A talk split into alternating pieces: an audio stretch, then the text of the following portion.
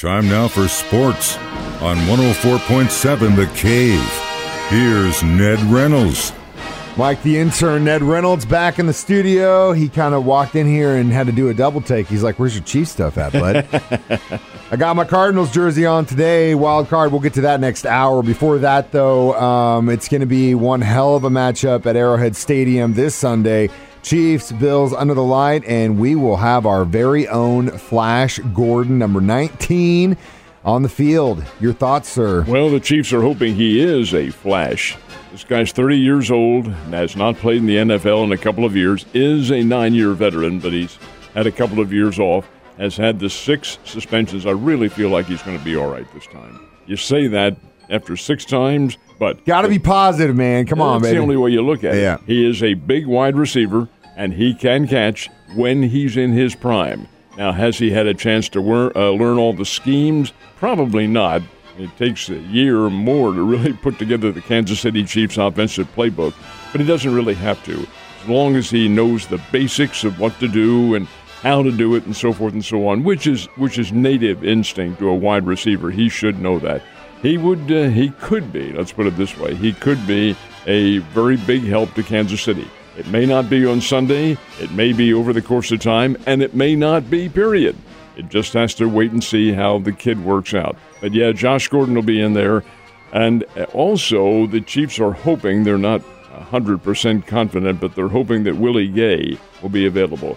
He has been taken off the IR, so he is available, but that's a turf toe. Mm-hmm. And those turf toes are awfully tough to get over. Anyway, him back at linebacker, Oh, at least for a couple of plays, would be very helpful. Is it going to stop everybody? One person doesn't do it. You've got to have a team doing it, but it does help with the puzzle. It moves things around a little bit. It's definitely going to help with the run defense. That's huge. I mean, I, again, I've been giving him props all season. Nick Bolton has stepped up big time. He's had to step up big time as a rookie in the absence of Willie Gay, I think. And so um, it's looking good. Fingers crossed Willie Gay's back. I, I'm Mike excited about Flash. To step, by, uh, step up. Yeah. That's his job is to well, tackle. I know, I know, but you know, there there are a lot of players and kids that get drafted and they kind of they get they get shuffled in a little bit easier. Um, I feel bad for the ones that played last year that didn't get any kind of training camp or anything. It was just go figure it out, dude.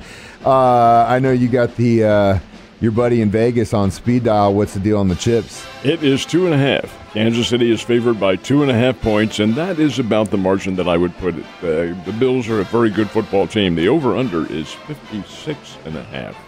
Now, you can look at it a couple of ways. Will the Bills and Chiefs get into a shootout? If they do, that's trouble for Kansas City. If they don't, then I like the Chiefs' chances. Uh, Buffalo can score, but we saw that Philadelphia could score. We saw that Baltimore could score. We saw the Los Angeles Chargers scoring. Everybody scored against the Chiefs. They're maybe not last this week in the NFL on defense, but they're pretty close to it. They've got to tighten up that defense. 56 and a half, I would play the over. Oh, big time over. You and I are on the same page, and yeah, it's it's getting uh, getting close. But you know, like I said yesterday, another late night for me, so I better start going to bed a little bit early because I'm going to be burnt out on Monday. Uh, you know, it's interesting. Um, it felt like we just had the Stanley Cup. I mean, like a couple weeks ago, but uh, guess what? Hockey season's back. Well, this will really come as a surprise because it was just a couple of weeks. the season got extended this year, of course, because of the pandemic. So, really, they are. This is the proper time for the National Hockey League now. They've gone back to training camp and they're playing their exhibition games. The season for the St. Louis Blues will open a week from Saturday. Not this coming Saturday, but a week from Saturday, October the 16th. The Blues have their first three games on the road. They'll open up in Denver, then go to Phoenix, and then I believe go out to Las Vegas. But be that as it may, they have been playing exhibition games. Played in Dallas last night, lost to the Dallas Stars 3 to 1. For the exhibition season, they are 3 and 3. The Blues have 3 wins, 3 losses, 2 to go, and then it's on to the regular season. How the Blues are going to make out, who knows? A Stanley Cup, well, they've only had one in their history, and that was 2019. That was a lot of celebration. It was the song that was Gloria. Gloria. Oh, yeah. And, and you see people. in fact, I ran into one the other day. Dal had on Gloria Oh, a yeah. T-shirt.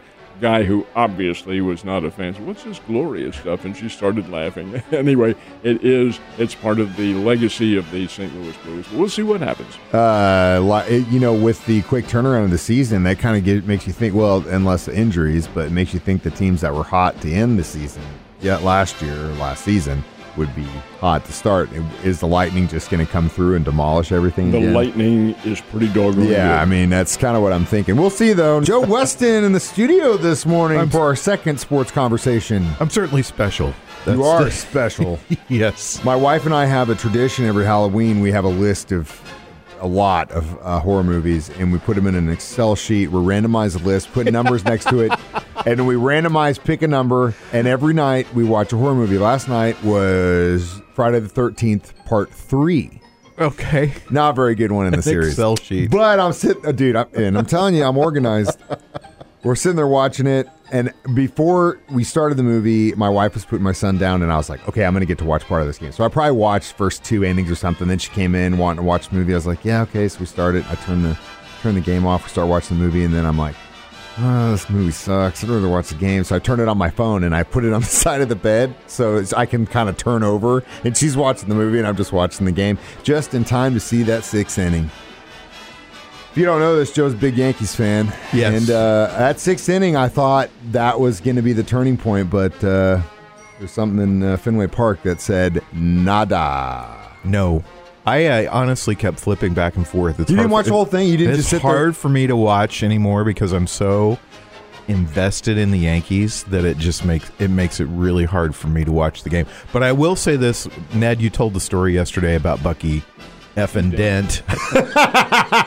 and the bravest man in all of Boston, Massachusetts last night was Bucky Dent because he was at the ballpark last night. And he was being interviewed by the uh, the Yankees announcers too. I got the biggest charge out of that. But Bucky Dent was there. Now keep in mind that was 1978, I think it was. It's a long, long time. Well, ago. it's fresh. It's fresh for Red Sox fans. let's let's put it that way. But I, Bucky Dent. did you hear the story that they they told?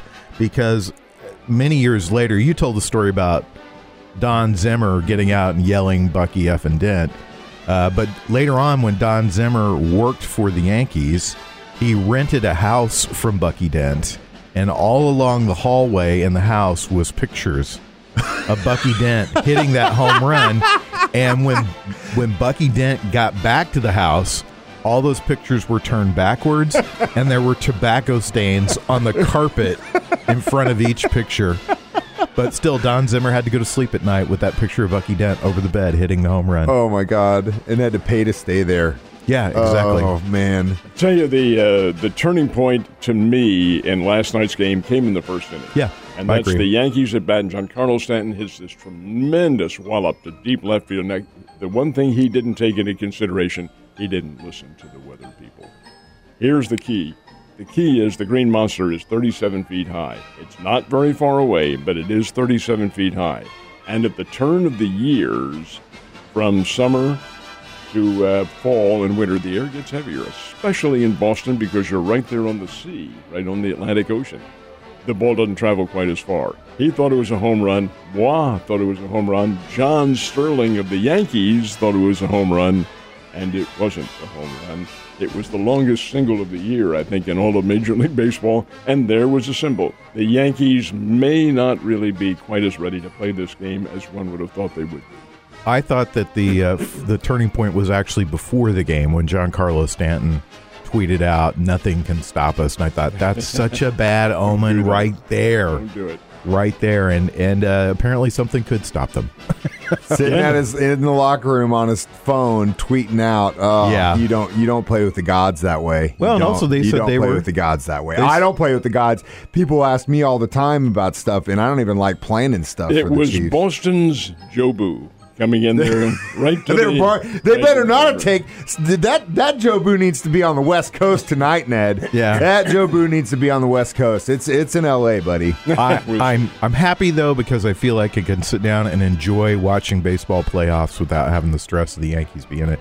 And I'm excited to watch the game tonight. And I uh, I'm pulling for the Cardinals because I'm uh, my second favorite team is the Cardinals, and I'm pulling for them to beat the Dodgers tonight because I hate the Dodgers. Join the club. the only people that don't hate the Dodgers actually like the Dodgers. So what? Uh, what are your thoughts on the game tonight, It's going to be a terrific pitching matchup, as you would expect it would be. Uh, Adam Wainwright's had a sensational year, 17 wins on the campaign, and really is a legitimate candidate for the Cy Young. I don't think he'll get it, but uh, certainly a candidate for it. And Max Scherzer is a very interesting story. Three time Cy Young Award winner, age 37. His record on the year is 15 and 4. A little bit misleading.